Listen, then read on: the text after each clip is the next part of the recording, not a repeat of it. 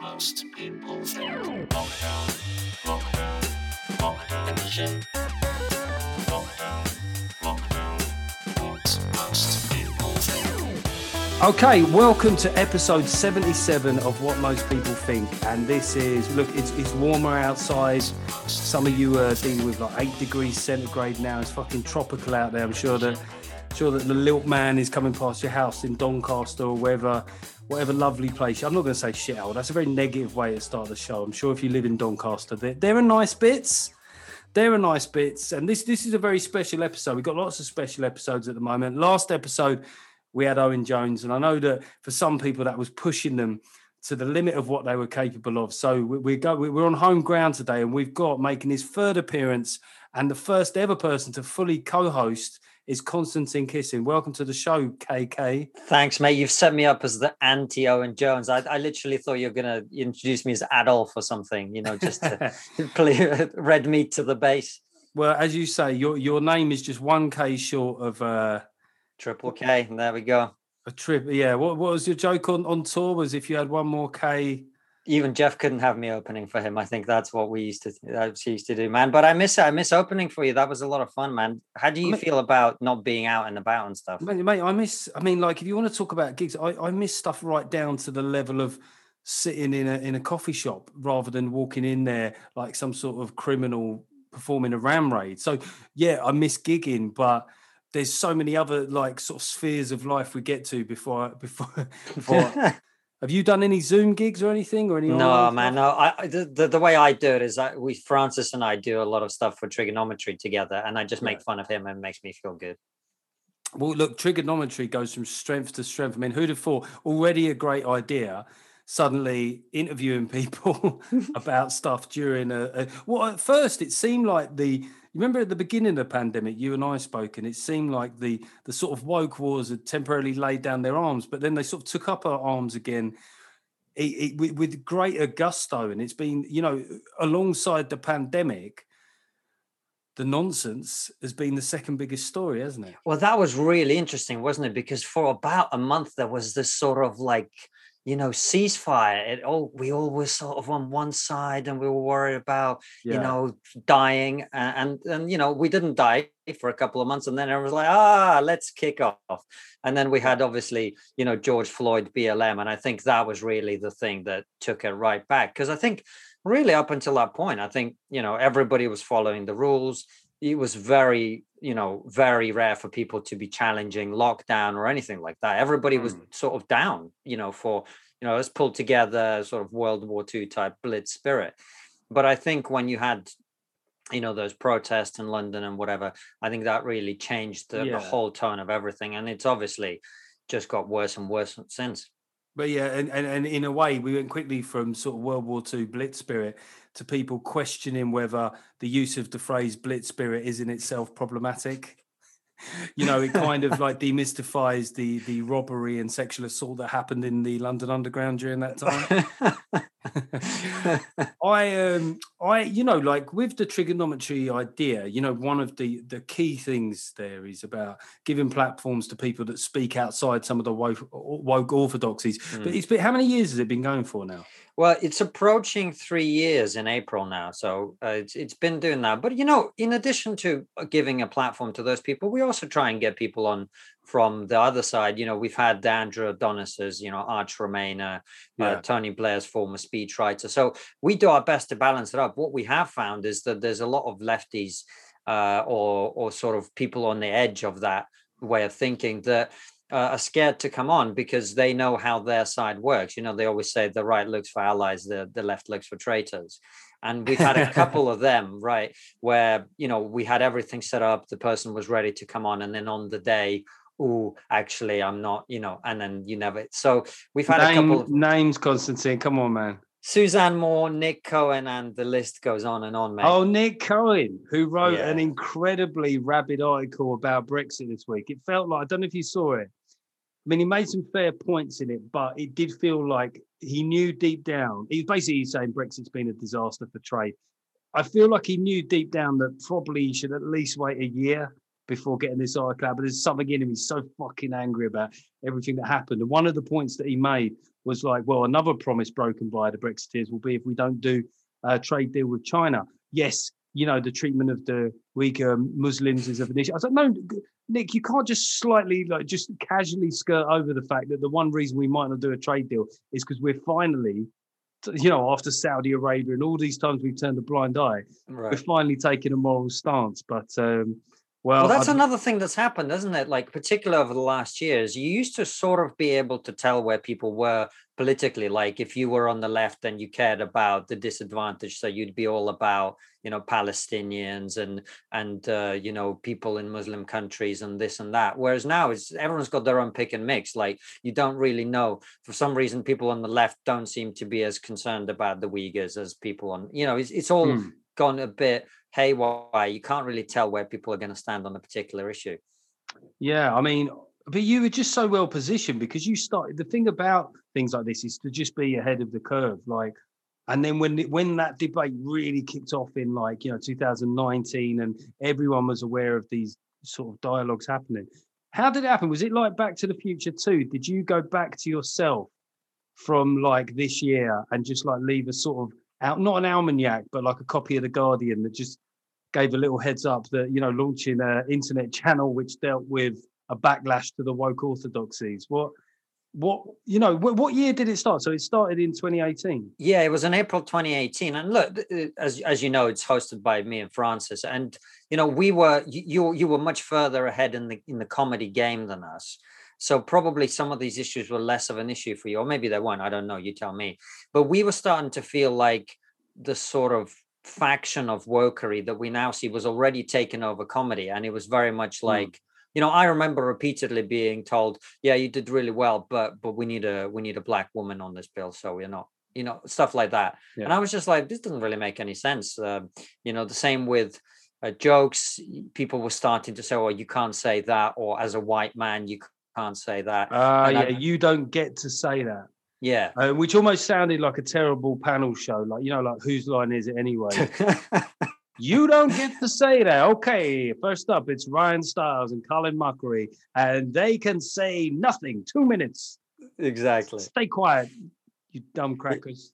So it what it just didn't make any sense. I, we weren't really coming at it from a place of like we know what's wrong with the world. It was very much like, yeah, well, what's going on? Why, why, why, why is that? Why, why can't I say that anymore? Why, why is that problematic now? Why, you know, why, why do people react to, in a certain way to jokes that two years ago were, were funny and still are funny? They're just mm. people are a bit tense about them. So it started from a place of ignorance, and it continues very much in that vein. We just really trying to educate ourselves more than anything about what's going on.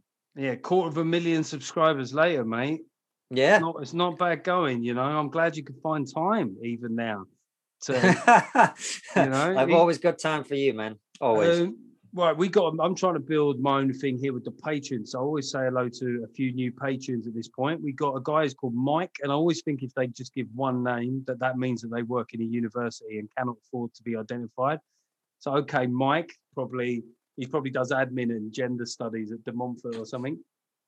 We got Simon Aspinall, who just sounds like an architect. I don't know why. I, li- I like to speculate on what people's names mm. mean. Uh, Simon Aspinall, Nilesh Palmer, who's been uh, a patron for some time and hadn't had his shout out. And Nilesh has been a loyal patron. So thanks for staying on board. And Tim Cruddas, Tim Cruddas. Well, there's some kind of reverse discrimination going on there, mate. You've got uh, someone with a slightly ethnic name, and you immediately don't guess where they work. Come on, mate. Give us give us a guess. Oh, Nilesh Palmer. Well, Nilesh, I'm thinking that is that's it sounds like an Indian name. I don't know. Look at how much trouble your brain has just got. Nilesh Palmer. No, but then I was sort of thinking Romesh is a Sri Lankan name, so I was yeah. questioning whether or not I could be that specific. But Palmer as well. That's a that's an interesting surname. Well, of course he's right. He's from Italy, and oh, sorry, not that spelling. Um, yeah, Nilesh Palmer. I think probably he's from Britain. Hmm. I think that's mate, I, have ruined this whole thing by just bringing up someone's ethnicity. No, no, that's no, what I do, mate. That, that is literally my job. This is exactly what the Patreon name speculation is about. It's about people who've been good enough to pledge me some money and then I deconstruct their names in the worst possible way. So do not, you've actually basically completely on brand. I'm just trying to work out who Tim Cruddas is.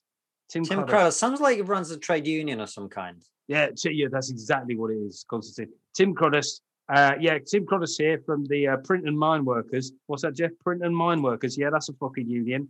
It's a bit, it's a bit of disparate uh, mix there. You know, people who work in Fleet Street and people who they've got a lot in common, mate. They have to fucking mine papers. Um, so we uh, we do a cuss count as well, as you might know, and the top five swears for the Owen Jones episode were 18 fuckings, six shits. I mean, this is quite good numbers for a guest episode where I would normally rein it in, but maybe because of Owen's views on tax, I probably swore a bit about that. Uh, four fucks, three arse, and two bollocks. Two bollocks. You always want two bollocks, right?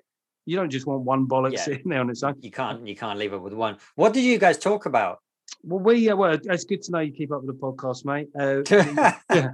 No, we no, we had a we had a because uh, I did a thing for him with the Guardian a while back where we met up while while you still briefly could, and it just seemed a bit like Laurence Fox in a way. Like he, you know, he was in a more conciliatory mood. As you know me, I'm a I like to be liked, and I like speaking speaking to people that are in a bit more of a calm space. So got him on, and and yeah, we just sort of uh, you know spoke about how you know his views on the Corbyn years and stuff like that. Uh, then we started to go at it a bit on tax, um, where I just wish lefties would sometimes admit that a part of them, when they make a lot of money, hates handing over a big part of it to the state. It's like you can still, I think, fundamentally believe in the principle of progressive taxation, but still be a bit pissed off when you have to pay it. Oh, right? completely. I mean, completely. you would you would you would believe in progressive taxation, broadly speaking. Right? Yeah, of course, of course. No, I I do believe in it, and uh, I still hate paying tax though, mate. But I. I, think anyone who pretends they they they they're happy to pay their share of tax is definitely lying, aren't they? Well, so yeah, we we we, we kind of clashed a bit on that, and we clashed a little bit on uh, certain things over the trans issues. But it, it, was a good chat. We got a lot of feedback about it, and you know, like I say, I put you know some of my followers were were annoyed that they found themselves liking him more, so they're mm. kind of annoyed with me for that for exposing that. But you know, you as both of us know, you do these appearances on telly with people where you're on for twelve minutes and you both get three to six minutes each. Everyone, everyone's better in a long form chat. Mm. Yeah. Well, I'm actually going to go back to listen to it because it sounds really interesting. It was it was a good episode. It seems to have generally got you know pretty people were interested by it at the very least. It's sort mm. of hmm. like, but you know, but that's the thing about this podcast. Same same with trigonometry is that I don't want to just speak to one kind of person, but. Mm. Don't get me wrong. I mean, overall, on, on, balance, I want to speak to people mainly that I agree with. But every once in a while, it's good to have someone I completely disagree with, just to make it seem like I'm open minded when I when I'm fucking. Yeah, mate. I tell you what, we've got the co-founder of Extinction Rebellion coming on the show very soon. Wow. Yeah. So we so we we've we've fully overcome that. That's like about seven right wingers worth of episodes in one. Do you know what I mean? Like yeah, to you, balance you, it out. You earned yourself a Katie Hopkins with that one. I uh, OJ uh, OJ not Simpson sorry uh, Owen Jones he didn't do any swears on my episode. A lot of people don't. Oh, by the way, Constant, you uh, we had a, a, leaderboard like Top Gear for uh, swearing. You're such a polite boy. What? You, you two episodes, two swears. Really? Yeah, too long interview. You look fucking really... incredible, mate. Yeah, there he goes. He's fucking hell. I'll tell you what. what, I'll tell you what. Yeah, but kind of it's funny you say that because we on our channel we have quite a, a chunk of American uh, yeah. fan base, and you know if you if you talk about if you talk to some conservatives, you're going to get a bit of that sort of American Christian right winger type of uh, comment. Yeah. And almost every episode, when we have an American conservative on, it's like, why does that guy need to swear so much? So I, am feeling like I have to rein in. Believe it or not, Francis is the one that actually doesn't swear at all on the show. Oh, really? And he's yeah. from South London. It's kind of like a cultural yeah. rite of passage. Exactly. Pair of cunts yeah, we have those guests on, and at the moment, what I'm, I'm, just, I'm just always the thing about me is like I don't have an established format for what I do. Sometimes it's topical episode, sometimes a guest episode. Now I'm fucking with people's heads even more by having a co-host episode. But I wanted you to join in with the format of the show. We do a, a thank you and a fuck you mm. uh, every week, and I thought I'd be interested to hear yours. What, what were you grateful for this last week? Oh well, this the, the thank you is very personal to me. I've got someone on our on our basically like Patreon, but locals. It's another platform yeah. uh, that keeps mocking up videos of me, uh, rather of my face on female bodies in movie scenes. That's so, disturbing. Yeah, but it turns out the female version of me is quite hot. So like she's a solid like seven and a half. You know what I mean? But don't you think all these apps are basically make the way that they earn money is by making all blokes think that they'd be hot as women? Everybody's well, yeah, I actually would bang myself. You know what I mean? You go, we're men. We have been in inverted commas banging ourselves ever since we worked out what our right hand was for. We're not. Yeah, it's a good point, mate. But in my case, it's true. Yeah, and in my case, it's true. I just think for everyone else, it's bullshit. so you've been enjoying those. And what what about uh, uh for, oh, one a lot of the thank yous that I've been doing are to do with food because as we know, our lives are diminished and and pathetic at the moment. So all we can really do is enjoy food. Uh, what you got any takeaways that have absolutely been smashing it in your world? Oh, there's some. We've we've had a few nice Thai Thai takeaways at the studio. Um, someone else usually orders them, but yeah, Thai Thai uh, Thai lamb. Oh, hello, hello. Sorry, so someone else usually orders them. We I'll just say you know we've got runners now. That's, that's we the, really really don't. Uh, someone the, else has got delivery. Come on, mate. There's two things Francis is an expert in, and one of them is getting food. He's obsessed with it. I think it's got yeah. worse during lockdown. He, he he's just a food expert now, so he, he's the one that orders everything. Uh, but yeah, what about you? You you cooking much? Is that what you're talking about, or is no, it all no, about the takeaways? I, well, it's weird because of the, the the setup of lockdown and stuff, and what the kind of work I've been doing is it's all gone a bit. It's all gone a bit Victorian in my house, you know, because I'm working pretty much every day now, ten till six in the house, uh, and then yeah, the missus is doing, you know, the it's it's it's the strange. old days are back the good well basically yeah obviously i can't say that because i've got friends that listen to the podcast but yeah she, she, she's been she's been cooking up a storm, man. She just tonight is a pancake day. She weighed in with pancakes with bacon, worked it up through the levels with fruit, ended up with chocolate ice cream. So that's my thank wow. you this week. Well, thank Mrs. you. Norcott. Mm. Is to my good lady wife. What about fuck you? Have you got a fuck you? Something? Oh, mate, I got a massive fuck you to all the people who answer polls. What the have, YouGov, the YouGov yeah. polls? Have you yeah. have you ever have you ever answered a poll, mate? No, I mean it's been a running thing on this podcast that they seem to ask the most risk-averse pussies. Who are they asking? I know, I know. Who are these people? Eighty percent of the public apparently think ten years is is a reasonable amount of time to go to jail for like lying about where you've come from or whatever. Well, like, yeah, I mean, you know, like we had the old divide, divide Remainers, Brexiteers, left, right. Now we've got a divide between sensible people and people who think whatever measure it was didn't go far enough. yeah. Just yeah. didn't go far enough. What was it? Well, you shoot people in the face for making eye contact. Well, I don't think this goes. You should have cut their balls off first. It's not enough. okay, so there's two real subjects that we're going to be looking at uh, today. We're going to look at why the Tories still doing okay in the polls, and we're going to be looking at the cancellation of Gina Carano from The Mandalorian.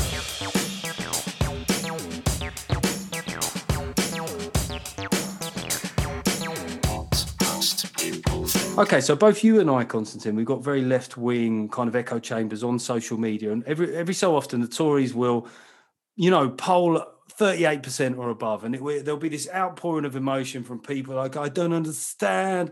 How could this be? This certainly doesn't reflect the mood at hot yoga." Uh, why why is this evil, selfish bastard party still doing okay in the polls? And I thought, you know, every once in a while, I need to let them know why that is. And I, I, wanted to discuss with you a few reasons as to why the Conservative Party might not have completely collapsed. I mean, first up, do you have any theories straight out of the gate as to? Well, I mean, the vaccine. First of mm. all, right? People feel like uh, we're about to be out of this. I think probably quite naively, but nonetheless, people feel that way, right? So, yeah. uh, I mean, and and for me, as someone who voted Remain, as you know, last few weeks has been quite uh, quite an experience because I'm yeah. going, oh, I see. maybe maybe this is why we voted Leave as a country because you know look at look at what's happening in Europe versus what's happening in the UK. So I think that's probably part of it. And even even people who are very anti Boris and anti Tory would have to concede that on that issue they've done very well uh, comparatively. And also, you know, you've got Keir Starmer's abstention rebellion, as I call mm-hmm. it, right? Uh, who are, you know, probably quite hard for them to make a mark because other than what we talked about earlier, which is that didn't go far enough, we needed to do that, you know, yeah, uh, we needed to give everyone seven vaccines or whatever. They can't really say anything, can they? Because they are probably even more pro lockdown, pro everything well, else. Yeah, there was the, um, you know, when they were talking about priorities for vaccinations, they mm. were sort of saying, they were just sort of, they'd made so many people a priority. In the end, you were like, well, they're going teachers, teaching assistants, dinner ladies, care workers, and you're like, okay, will it just be quicker at this point, Keir? If you just said who isn't like a, a priority at this point, I think I think you're right. I think you know one of the things that was always a danger was that when they sort of made PPE, the PPE shortage, which incidentally was felt in developed countries all around the world, Germany, the US, Russia. Uh, although Russia probably claimed it didn't happen, it did happen. uh, they, you know, easy now, mate. I'm going to get some Novichok in your next t- cup of tea, mate.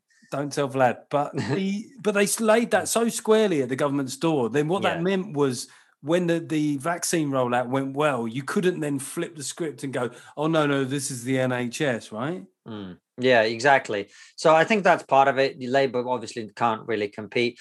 Uh, and, the, you know, I, I, haven't really heard anything out of Labour that, that would get my attention, let alone get me excited about anything. And, you know, I'm a floating voter. I've, I've only voted Tory once, which was the last election, and that was mainly because Corbyn was so bad.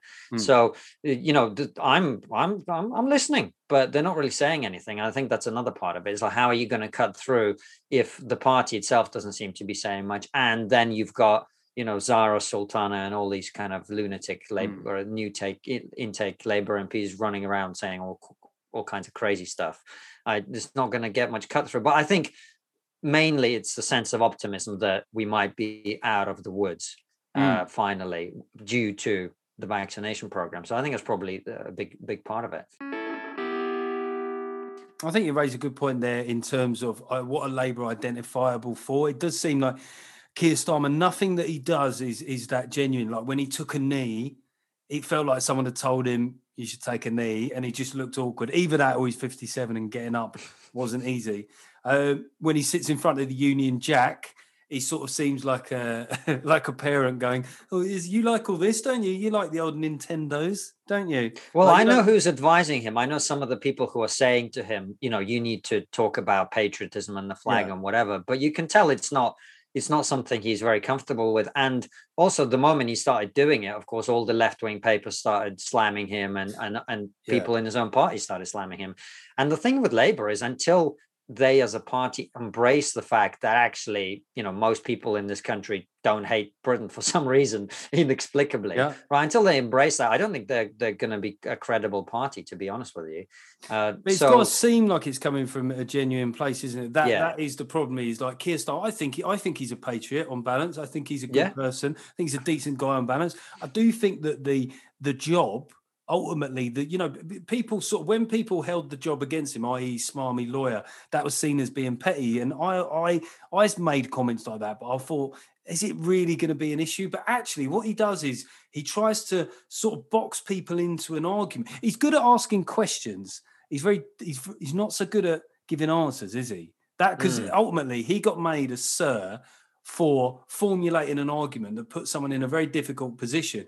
Whereas actually people want answers at this point. And, you know, Boris Johnson, for all his obvious faults, and there are plenty of those, delivering Brexit, you know, whether it's a good Brexit deal or not, in terms of Western democracies, no one's done anything that radical for a long, long, long time. And I think that people overlook the simple reality of a politician saying I'm going to do something mm. and doing it. It's a really interesting point you make, and actually it reminds me. I don't know if you're familiar with the Peters principle, but the, it's basically the idea that everybody keeps rising in job until they get to a job where they're terrible, and that's when they stop rising. So it kind of speaks to your point about Keir Starmer. He got to where he is by being good at asking questions and you know formulating that sort of critical argument. But uh, maybe this is this one is a, totally different position where you sort of have to go, this is what, what we're doing, and I'm leading us. And maybe he's just not that kind of person. Uh, but it that, must be hard for the left. Like it must be hard for the stormtroopers. Have you heard that oh, one? The storm.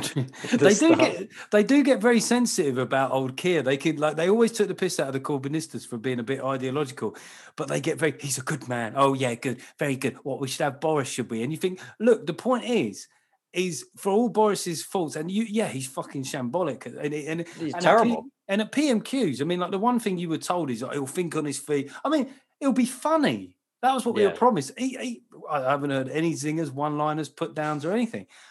But if you still can't be more popular than that, that's the problem, isn't it? It starts to to reflect badly, and people say, "Well, you know, uh, Starmer's been marmalising him." At uh, PMQs. You go, fucking who watches? You know, PMQs Yeah. is a twi- is a Twitter obsession, isn't it? Yeah, well, believe it or not, I've stopped watching PMQs. I just think it, it's all such an irrelevance. But, but but you know what I've been thinking about? Boris is such a British prime minister. There's probably not another country in the world where someone like Boris could be Mm. The leader of the country. I mean, the, idea, like Russians, just like can't comprehend how you could have this sort of buffoonish character Yeah. uh, be, be your prime minister. It's it's a very British thing. It's incredible.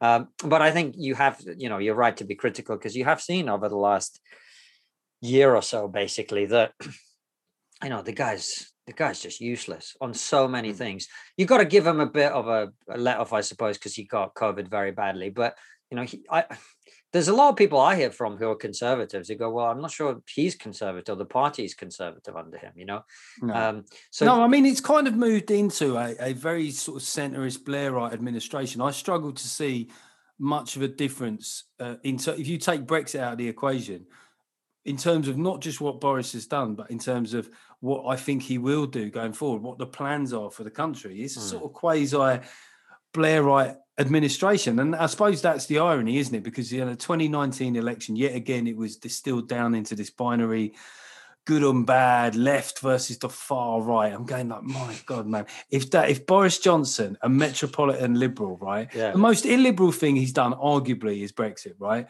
Mm. You look at all his other kind of policy instincts. If if you see him as far right, do you know what I mean? Then you also sort of see Ken Clarke as Yeah. far right. well, absolutely. What most people think. The other thing that Labour got against them is, you know, during the years, Corbyn basically had the same front bench for five years, wasn't it? It was like it was Corbyn, McDonnell, Abbott, and Thornberry, and for some reason, it always does sound like a sort of like the goons type lineup, and it, it often felt like that too.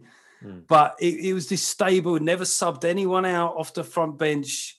You know, he's like a football manager, he's like a Manchester City manager that had like a hundred million. Yeah, he had good MPs behind him, but he never changed it. But I guess the only thing you could say for that is you did know who those people were, right? Mm. I could tell you, right, Keir Starmer leads the Labour Party. Anneliese Dodds, possibly the most insipid shadow chancellor I think I've ever seen. Um, you know, she's up against Rishi is incredibly popular, but Anneliese Dodds has like the permanent look of a girl on her first day at boarding school. She just looks terrified. Her, I think She's her, a, look, she, I, I, she's a nice lady. I did radio. Yeah, no, she seems she's very sweet. yeah. She's very sweet, but but you need a little bit more than that if you're. well, it's her and Helen. Whately have got the same thing going on. They look Yeah. like they've both been dropped from the hockey team, you know. but but beyond that, I mean, I think the I think the shadow health secretary is Jonathan Ashworth. You'd think that during a pandemic, you probably should know. I, I imagine most people wouldn't know who Jonathan Ashworth. I certainly don't know what he looks like. I'm just aware of his name. yeah, Um, I so- mean, I'm not even aware of his name. I think the whole big beast era of politics, more generally, is sort of over. We, we, we've got these. As Peter Hitchens described as small feral creatures that that, uh, that populate the political sphere. So I think Labour are particularly afflicted by that. In, in the Tory party, they've got a few more sort of big, big, bigger characters. But yeah. uh, yeah, Labour really don't have anyone to, that your eye or brain can sort of latch onto and go, oh, I know what he, she, they Mm. is about, you know? The other thing is, I suppose, is that just reasonably, the British public, whatever's happened in the pandemic, we only had an election in 2019, December 2019. What's so one year and three months ago? And I know that, you know, in the social media kind of Twitterati sphere, we all want elections really every year. We sort of want it to be like the voice, you it's know. good content, mate. Yeah, it's good content. It keeps us ticking over. It's, it's basically sport for us. I don't think the British public, generally speaking, you know, you talk about what most people think. I think that is like we elected them for five years. It would be nice if, for the first time since sort of 2010, we had like a five-year year parliament. You know, it, and it wasn't. It, they, I don't think people do want to constantly be going back to the polls because there are implications to that. You can't really roll out any sort of fucking agenda you know the Mm. period from 2015 to 19 was, was kind of uh, strangled by brexit and that's partly the tories fault uh, labour had their hand in that but it'd be just nice there was a manifesto and it'd just be nice to give someone you know a running I, I think there's a lot of people i remember there was an article quite early in the pandemic which in the times which um, sort of laid out boris johnson's early mistakes and i remember quite a senior times journalist said this is an article that could topple the prime, prime minister. And I thought, no, it fucking won't. Like, What do you think? Like, I, I think people have got. Is, it, is there a danger that people have got lost in the kind of tumult of of banter era politics, and actually, mm. people are going to have to settle down to the fact it's going to be sort of boring for a while post pandemic? Well, I think it is, but also, you know, you you and I talk about elections and stuff. I mean, why would you want, as an ordinary person, an election now? Like, yeah. what are you going to get from Labour that the Tories aren't giving you, mm-hmm. other than the sort of visceral hatred of the other party? what is it that they're going to do massively differently? I mean, it's quite clear that you know the Tories found a magic money tree, right? And they, they did. Keep, In yeah. fairness, they did. Right, and and uh, I don't think you're going to see austerity. I mean, we had mm. Ben Bradley, uh, the Tory MP for Mansfield, mm. first Tory MP for Mansfield since 1885, I think. So for yeah. a long, long time, uh, and he was, you know, he was saying there's no way we can do austerity right? No, so, no, absolutely not. So, so what what is it that you're going to get uh, if you have a change of government? I mean, if you like the Greens or something, yeah, maybe something would change. But between Tories and Labour, what is really the big thing that you're like desperate to achieve by getting rid of Boris and getting Keir Starmer? And what's the big thing? What's the hmm. what's the policy difference? What's the what I don't see anything particularly major, right? That divides the parties. What, what, where's the big difference? Brexit's done right mm. on on lockdown and everything else they just you know they they tried to make it an issue of competence but fundamentally everybody wants the same thing um, so i'm not really sure that uh, anyone really wants an election i mean it would be good entertainment for us but but even mm. then i'm not even sure it would be for us because again there's not that much to to to put between the parties you know yeah yeah no i, I think that culturally i suppose is the, is the big thing this suspicion that the Labour backbenchers, you know, we know that the Parliamentary Labour Party is quite left of the leadership, and whether or not, you know, you kind of this is what I, I my hunch would be with Labour if there was an election. Their manifesto would be very, very kind of one nation Labour, veering towards patriotic, old school working class values, and it would be kind of like a Trojan horse for a lot of other stuff, you know, because it's just about getting the levers of power.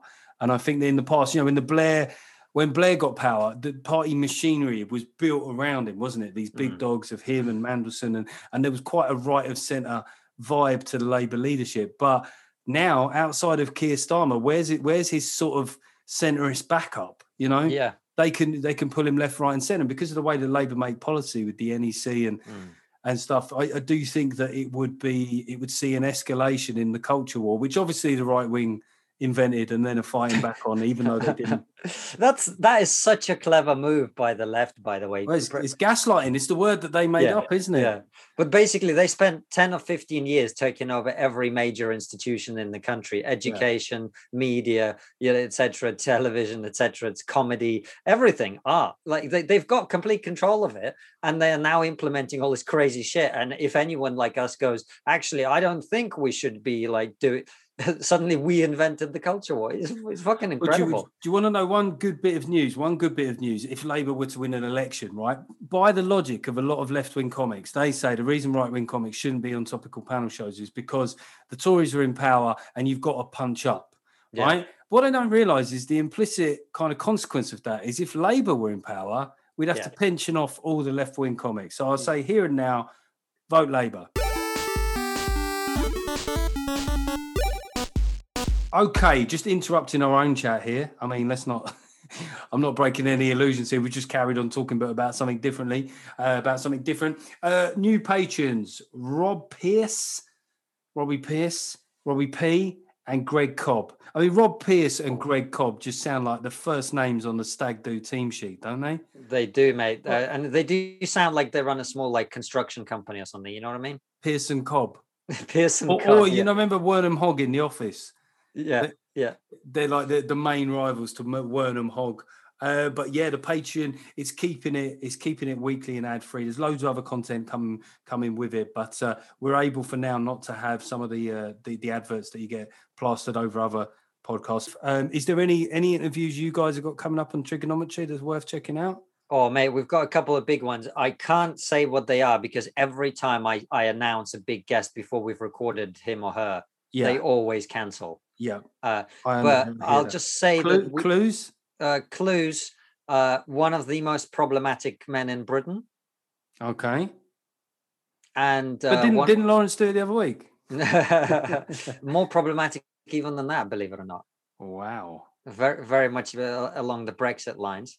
Um, and uh, the other one, very excited about as well, uh, is literally the most problematic man in the world. Oh, okay, cool. Well, listen, in the cultural stay, sphere. Stay tuned to Trigonometry for that. And I just want to hype quickly uh, my Instagram. I, am getting heat from the agent, from everybody. My Instagram is poor. It's poor. My fo- follower numbers, they're probably like fucking uh, barber shops that have got more followers than me. So if you are on Instagram, just jump on. I mean, I'm not going to put stuff up there. It's just for numbers. I just need some fucking numbers. I need to some numbers so that if some TV bod suggests my name, they don't quickly look at my Instagram and go, "My daughter's got more than that." So jump on my Instagram. Do us a fucking favor. Mate, my Instagram is like I think under a thousand. I literally never even go on there. Uh, I, th- I, think it's just a middle-aged man sort of thing, man. It's not for us. Well, it's, it's not. Uh, it's not. you know, we're, we're, like we're like a parrot in the savannah. We don't belong. You know what I mean? As someone said to me, Geoff, it's not your natural platform. No, it's not. It's not. It's not for Which us. is another way of saying you're a 44-year-old gammon.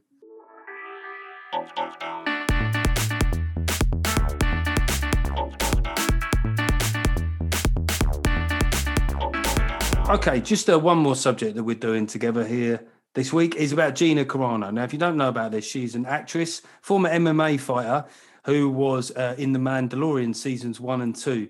And she, it's fair to say that her politics aren't or weren't uh, consistent with the usual left leaning liberal American uh, Actors Guild type take on things. She certainly seemed pro Trump in the past. So there were already noises about whether or not her views were acceptable. And then she's made some very sort of and lockdown skeptic points.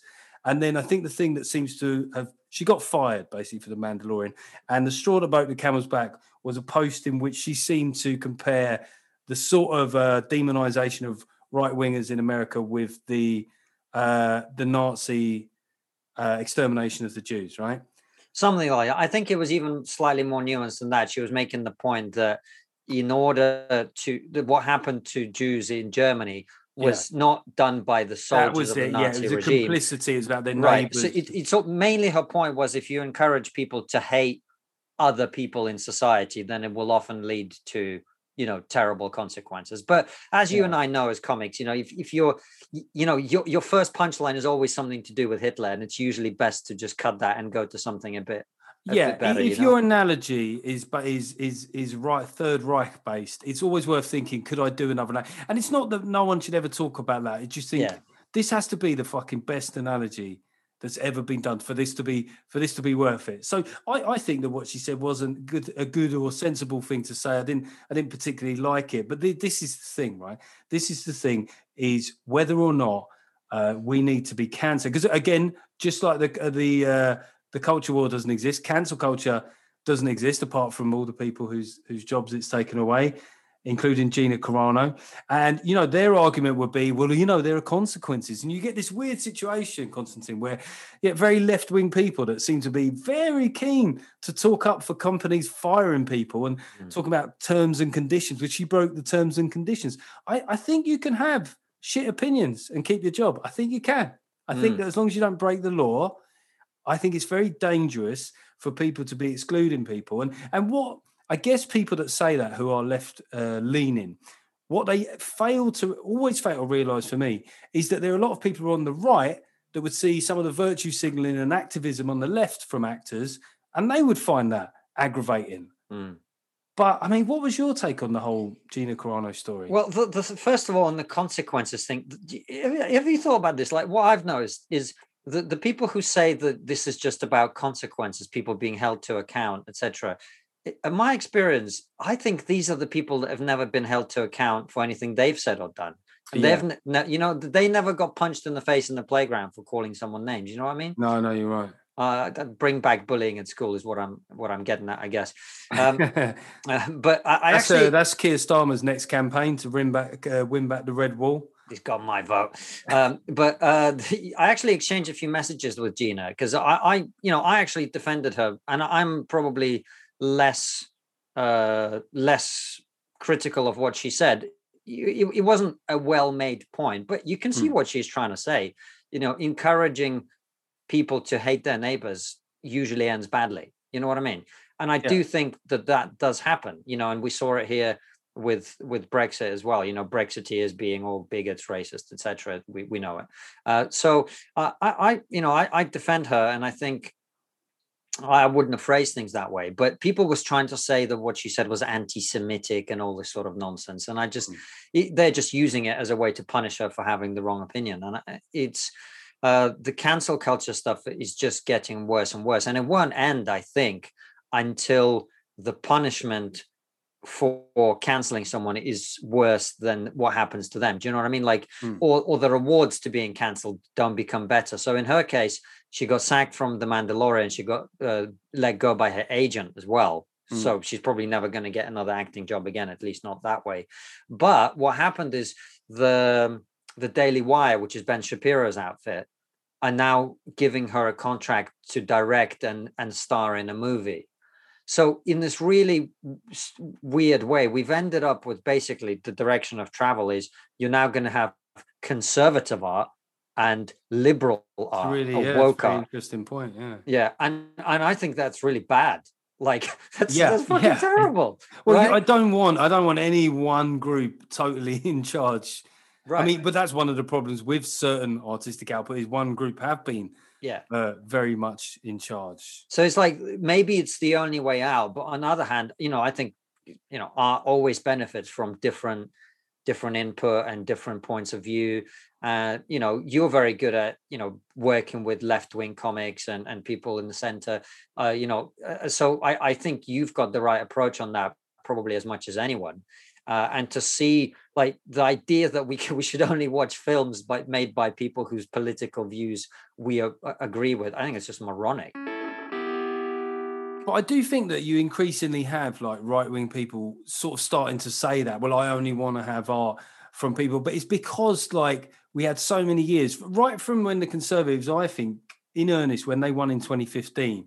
The, the rhetoric ratcheted up and there was this portrayal of anybody right of center as evil. So I think that they've sort of been pushed in a way Mm. um, to, to to sort of you know they've been bullied into having an opinion that no one really had Mm. you know 10 or so years you just you know you were aware that most actors were probably left wing but you didn't really give a shit i mean i remember like after the um after brexit and the trump election certain british actors i remember michael sheen said that he was giving up acting to concentrate on his activism I always think like I would love to be like because I mean he was crushing it in acting at that point. Mm. And you just think his agents there, you go, oh, fucking Michael Sheen on the phone, probably landed another massive part. And he's like, what's that, Michael? You, you're going to concentrate on what, mate?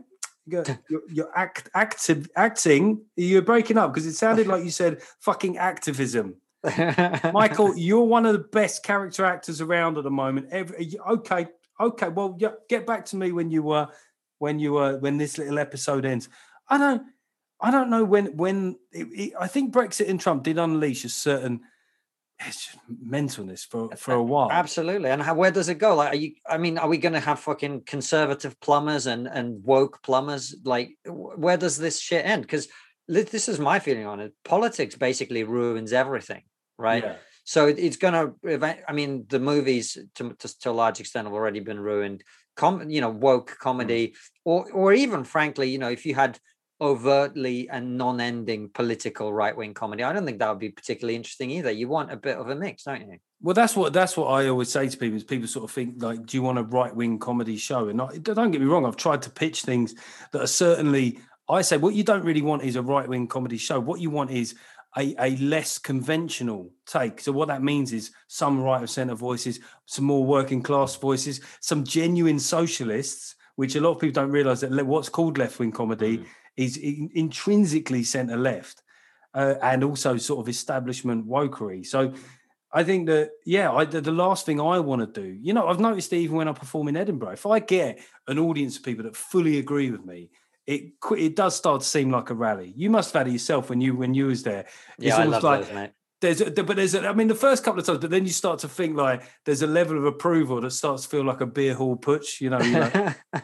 Um, so what you really want is, you know, comedy. I mean, in a weird way, you know, like I would say that comedy of all things really does benefit from diversity, diversity of viewpoint, diversity of of, of audience. Mm. But that is, you know, that's supposed to be the project of the left, isn't it? all kinds of diversity. But actually, if you look at certainly political and topical comedy output, both the viewpoint and the audience have skewed heavily in one way.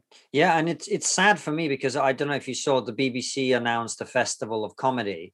Mm. Uh, and the lineup is genuinely really good. Like I, I looked mm. at the lineup. There's some really good names on there, people that I respect and think are very funny.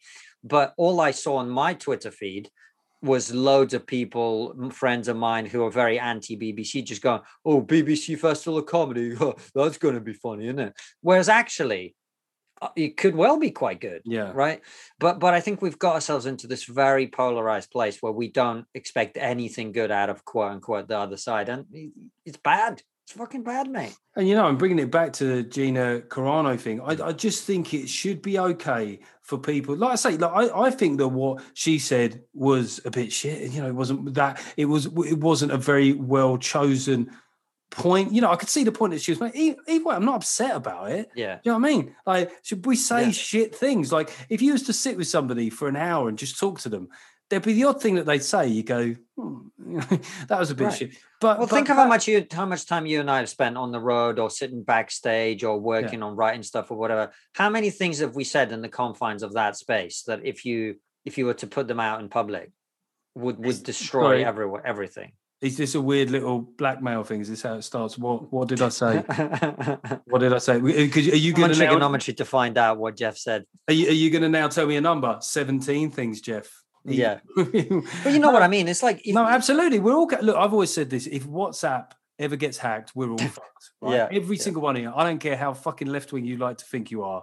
Yeah, you know, like you, you just there's nobody that wouldn't be cancelled after that. And I, I, would just like to, I, I, think redemption is a really important, but it's a mm. part of every single world religion, right? The idea that you can you can do bad things and come back from it. So so the idea that an actor, fucking actor, just expresses an opinion, mm. uh, you know. So mm. now now we we we lose that character just because her opinions are, you know, they're they're they're not acceptable opinions within the liberal Hollywood community. And I just think that what will happen as well, I suspect, and and you, there will be tit for tat, won't there? There'll be somebody right now. There'll be doxing a left wing person, you know, and then they'll find a left wing actor that said, "Oh, I want to fucking behead Trump's children" or something like that, you know, and then that person will get cancelled. And I think actually nobody wins in the long run. Well, it's funny you say that because actually there was an actor from The Mandalorian who did use a Hitler comparison for Trump or something along the literally. Oh, yeah the, yeah the, same thing basically he did the same thing but the other way around and of course didn't get cancelled this is well, you you made a great point what was that tweet that you did about um, do not use second world war analogies you fucking nazi yeah yeah well right right yeah. this is the thing is like the people who've been calling everyone nazis for the last five years uh, suddenly deeply offended on behalf of Jews like myself that someone made a comparison with, with the Holocaust. you know, it's a joke. I mean, think David Lammy saying that the ERG are worse than Nazis. You know, worse than Nazis. But they, but but but that's the problem, isn't it? It's the same with left wing fake news. Is I've noticed this with left wing fake news because it does happen a lot. All right, yeah. it does happen a lot. Is they sort of excuse themselves because they go, but you know, but it was coming from a good place. Right. they just honestly think, well, because my moral fiber is better than a right winger, I mm. can be excused of exactly the same shit that I accuse other people of being toxic of. It's got to, it's got to come to an end at some point. But I think what, what most people think about actors is that, well, if they're good at acting and they didn't incite a riot, let them fucking crack on.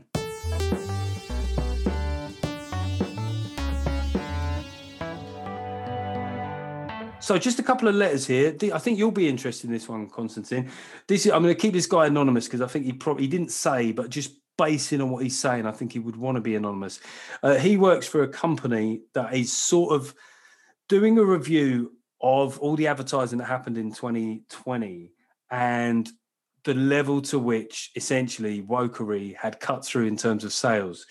And he thinks that the early signs and the early data, you're going to be so shocked to this, is that is that when companies went heavy on the virtue signaling message, get this, it didn't sell them any more oven chips. I oh know. my god!